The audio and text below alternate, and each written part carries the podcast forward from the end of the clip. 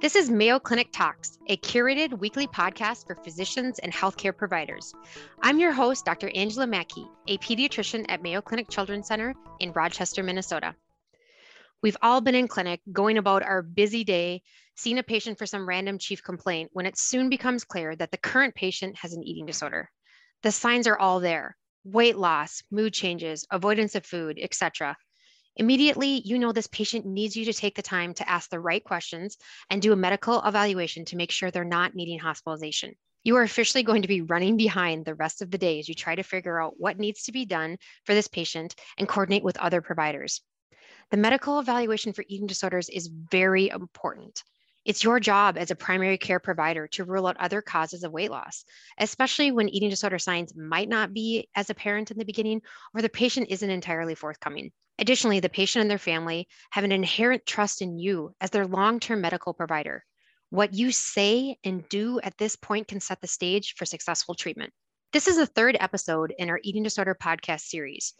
We will focus on the medical evaluation and management of eating disorders. What vital signs are significant? What labs are necessary, including how often should you be performing them? How frequently do they need to be seen in collaboration with their therapist? And most important, how to determine if the patient is medically unstable and needing immediate admission for monitoring and treatment. Today, we are joined by two pediatricians at Mayo Clinic Children's Center, Dr. Marcy Billings and Dr. Paige Partain, both my colleagues and collaborators in the Mayo Clinic Primary Care Child and Adolescent Eating Disorder Clinic. Thank you both for joining us today. Thanks for having us. Thank you. You know, we were just talking before we started that we can all imagine the scenario where it's four o'clock on a Friday and all of a sudden you're seeing a patient for a well child visit and you pull up their growth chart and you realize there's something going on. Why has this child lost so much weight? In a previous episode, we've talked about kind of what questions to get at in regards to kind of teasing out eating disorder symptoms. But today we're really going to focus on our medical hat we wear for the medical evaluation. So, Paige, imagine yourself in that setting like you've been in many times before what are you going to be doing for your medical evaluation for this patient? Oh man, yes. It's always Friday at four o'clock, isn't it? That, it's that, always that happen. yes. The first thing that I like to do in those scenarios is you really have to cast a broad net from a medical standpoint. I like to think of it as a dual purpose evaluation. I'm doing on the one hand kind of a rule out. I want to be looking for other medical reasons that might explain why this child is having weight loss or what might explain some of the other symptoms that I've ascertained when I go through the history questions.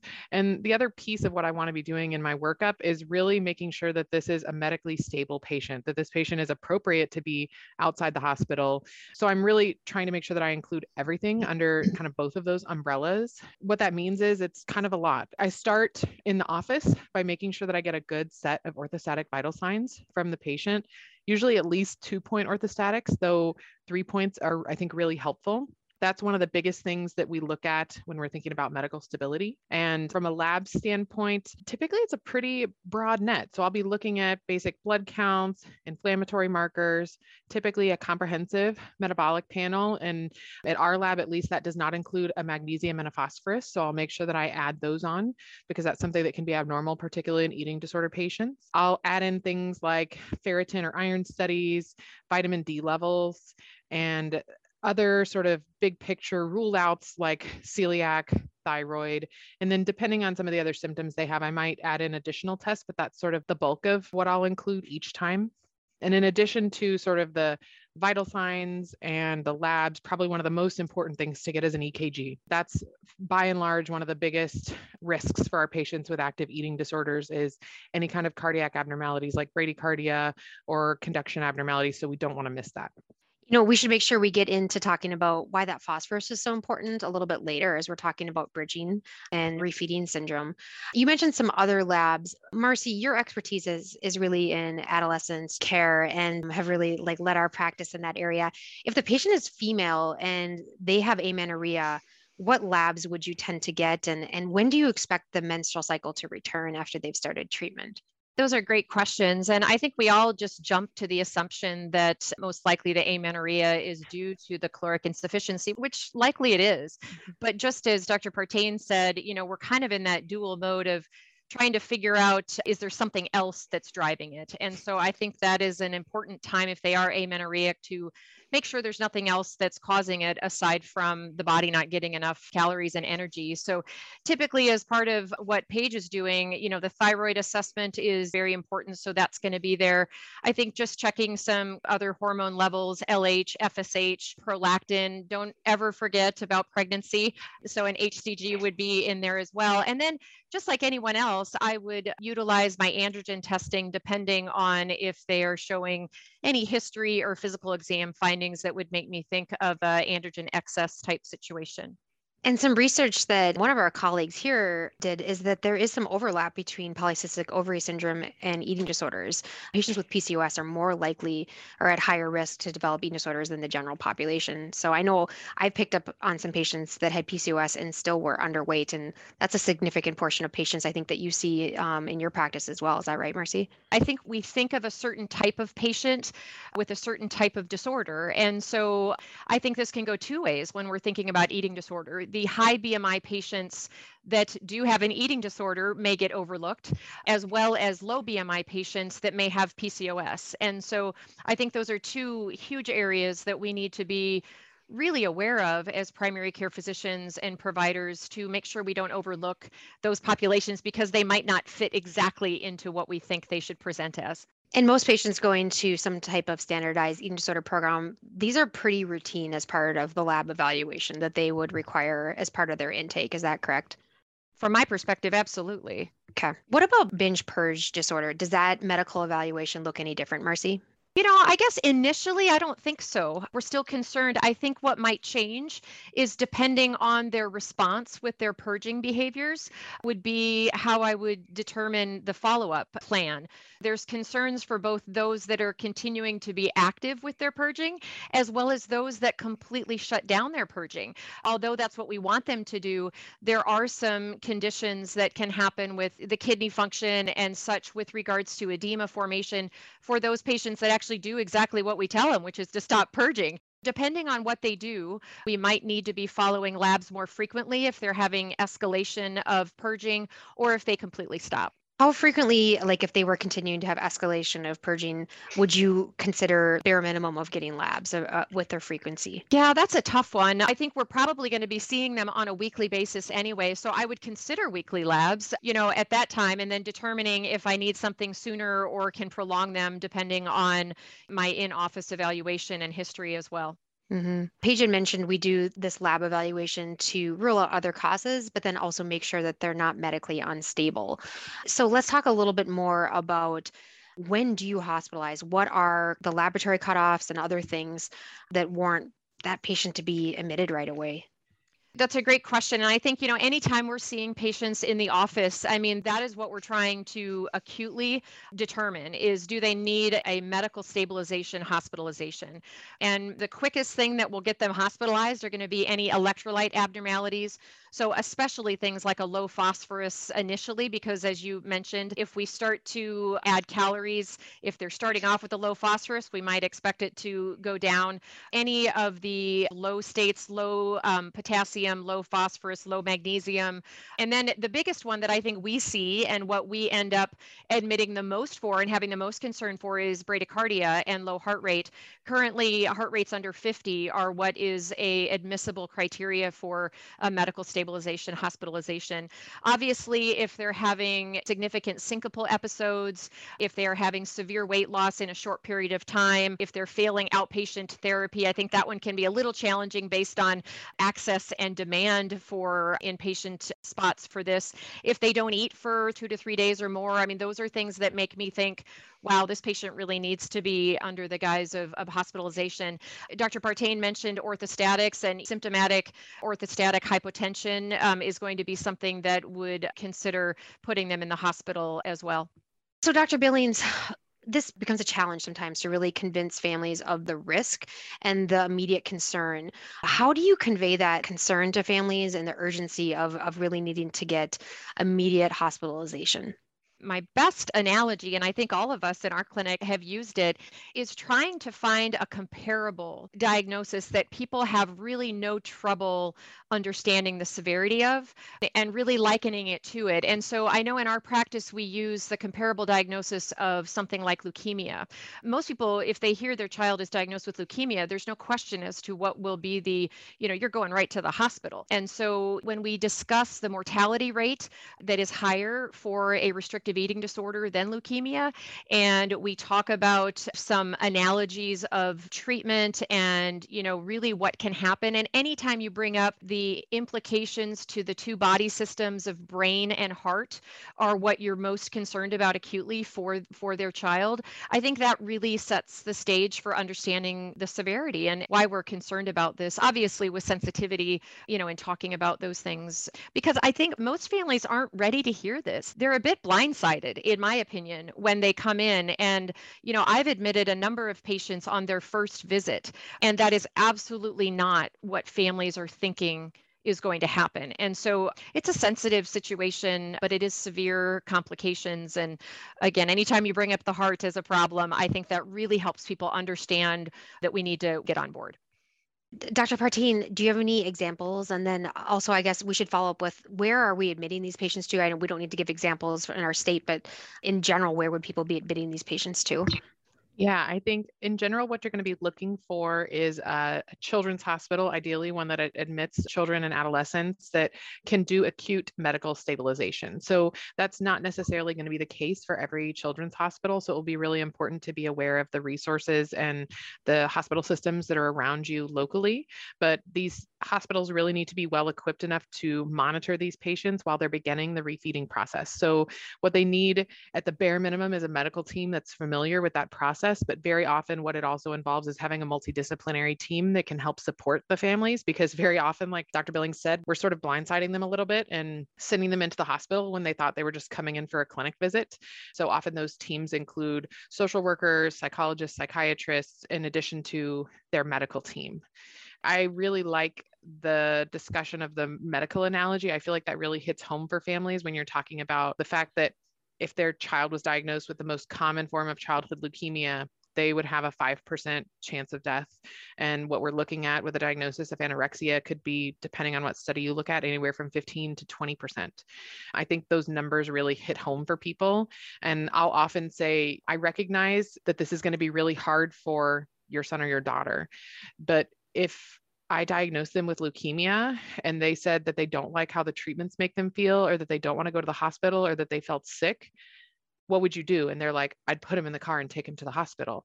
And so I think it's really helpful to put that metaphor in place for these parents so that they understand that they are literally saving their child's life the stark reality is is that most patients won't see an eating disorder provider because there's you know a significant lack of trained eating disorder providers across the united states and, and across countries throughout the world.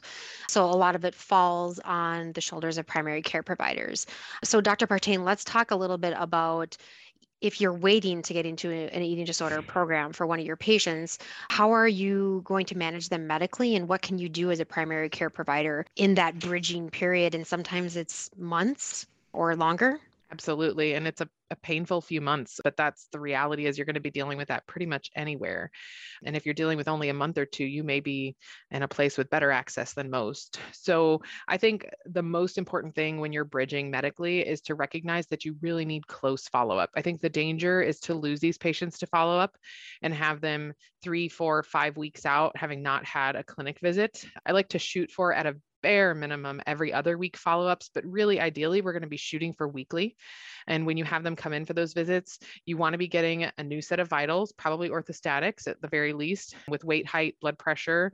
You want to be looking at how they're doing symptomatically. What's the report of how they've been doing with their intake in the last week? Kind of pairing that with what you're seeing in their vital signs. Is their weight stable? Are they losing significantly? Are we worried enough that we might actually need to reevaluate their medical stability? So I think that's the most important part of medical bridging is having an eye out for whether they are still medically stable because there are times where eating disorders are severe and patients are continuing to lose weight and they actually can become medically unstable while they're waiting placement and treatment.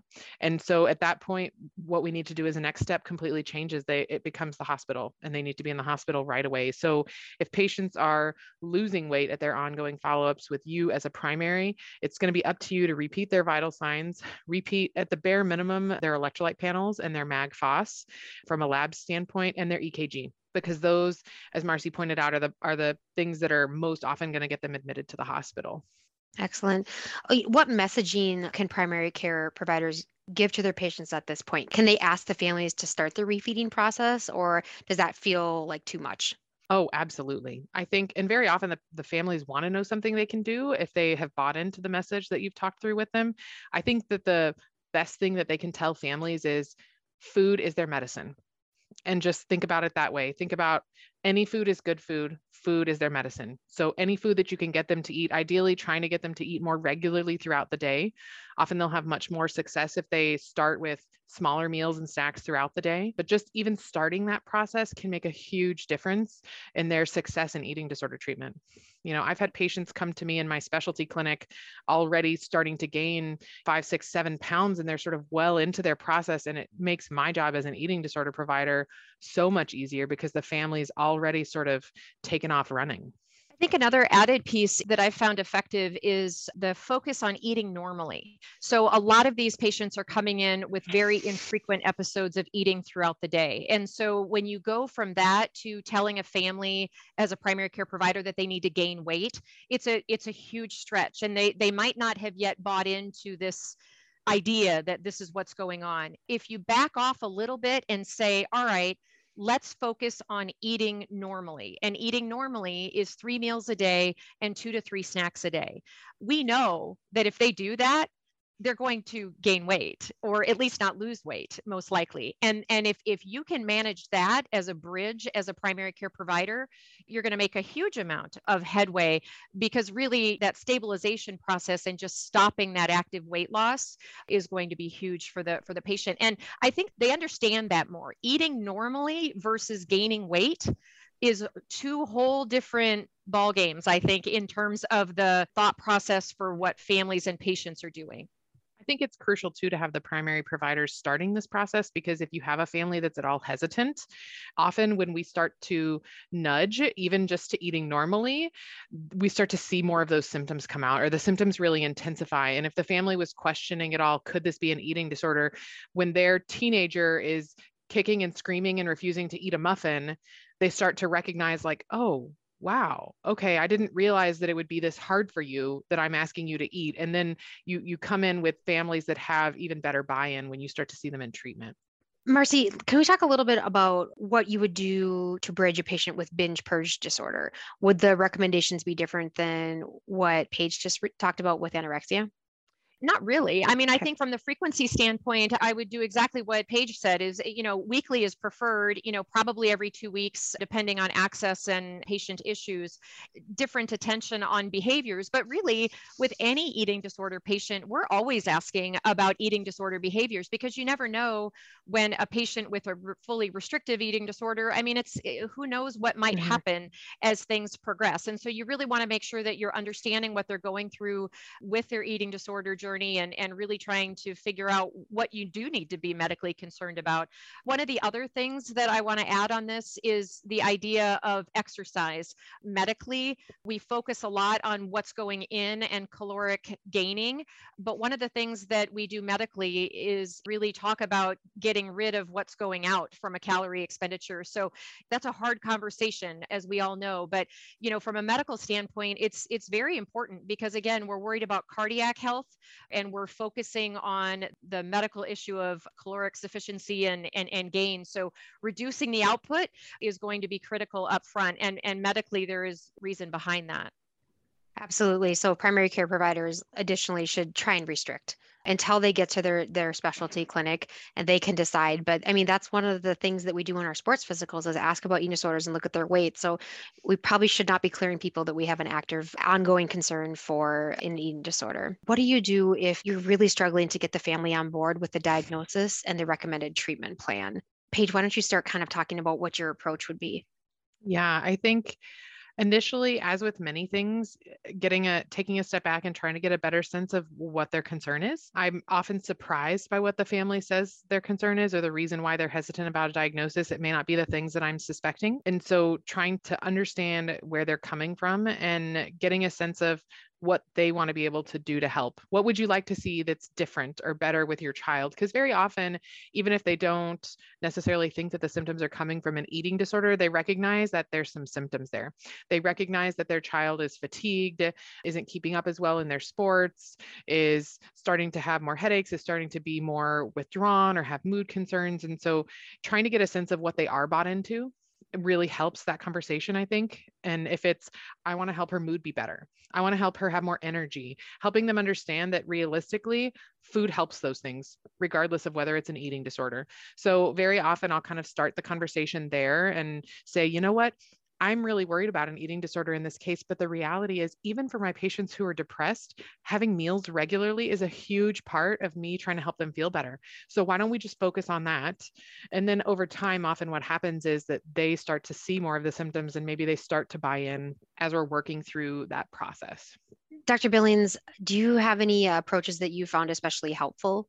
And I think along kind of the opposite um, end of the spectrum is when do you get concerned that the parents failing to get their child appropriate medical treatment is considered some form of neglect?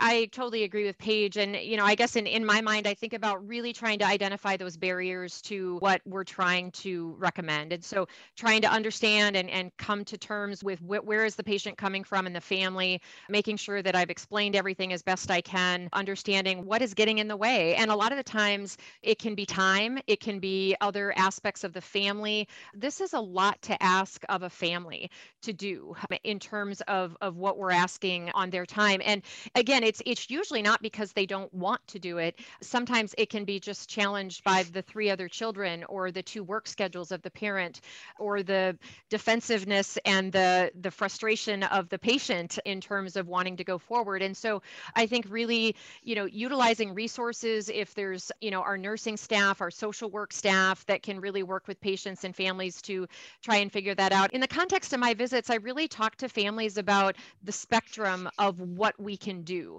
And I kind of start with we can do nothing, which is probably not a good idea. or we might need to put them in the hospital today to medically stabilize them we've kind of decided today we're doing some labs and EKG. We're going to hopefully rule this one out. And then in the middle, what are some options for care? And I kind of start off by highlighting here's what we can do in a primary care based clinic here's some intensive outpatient therapy models that could work here's some residential models that can, can can, work and really try and understand where the patient is coming from i think we do a, a great job of, of really setting the stage also of this is nobody's fault so when things don't go well just like if you had leukemia and you everything seems like you're you're doing the plan and you go get your counts and the counts don't look good. That's nobody's fault. That just happens. And so really kind of understanding and working with families that you know this isn't going to be maybe a big trajectory up. You're going to have some two steps forward maybe one step back approach and just you know really working on that. As with any diagnosis though if you are concerned that a family is not following through with recommended medical recommendations and that child's life is in danger of severe medical consequences, as in this case, it, it very well could be. Say, for example, a, a patient that comes in with a heart rate of 36 and you have recommended medical stabilization and even a plan B that, okay, maybe we can't medically stabilize, but we need to see you back twice a week. We need to follow up with an EKG and they don't show or don't follow through, those are conditions where sometimes a, a medical neglect report might need to be filed. And again, really to uh, assist, as we do all the time, with resources to help that family do what is necessary. Yeah, because it's not typically that any family wants their child to suffer or wants their child not to have treatment. It's that those barriers are so great that they just can't wrap their head around what would that look like? How could I get my child to a hospital when I'm working two jobs? My spouse is working full time and we have two other kids and all these other things that are going on. That the idea of sort of screeching to a halt with everything else in their life and trying to do this can be really overwhelming for families. So if we can't get them on board, sometimes we need to help them find those resources so that they can be. Well said, Dr. Partain. You know, we've reached the end of our time. Do you have any uh, parting words for all the primary care providers out there listening, trying to uh, manage these patients? I think my only parting words are to use your power. I think as primary care providers, we hold a lot of cards and we often have a lot of rapport with these families. So don't hesitate to lean on that to help them understand the importance of this diagnosis and the follow up. We've been talking about medical management of eating disorders with Dr. Marcy Billings and Dr. Paige Partain. Thank you both for your time. Thank you. Mm-hmm. If you've enjoyed Mayo Clinic Talks, please follow us wherever you subscribe to podcasts. And you can follow me on Twitter at Dr. Angela Mattke, or you can listen along to my Facebook show and podcast called Ask the Mayo Mama, Mayo Clinic's Facebook. Stay healthy and see you next week.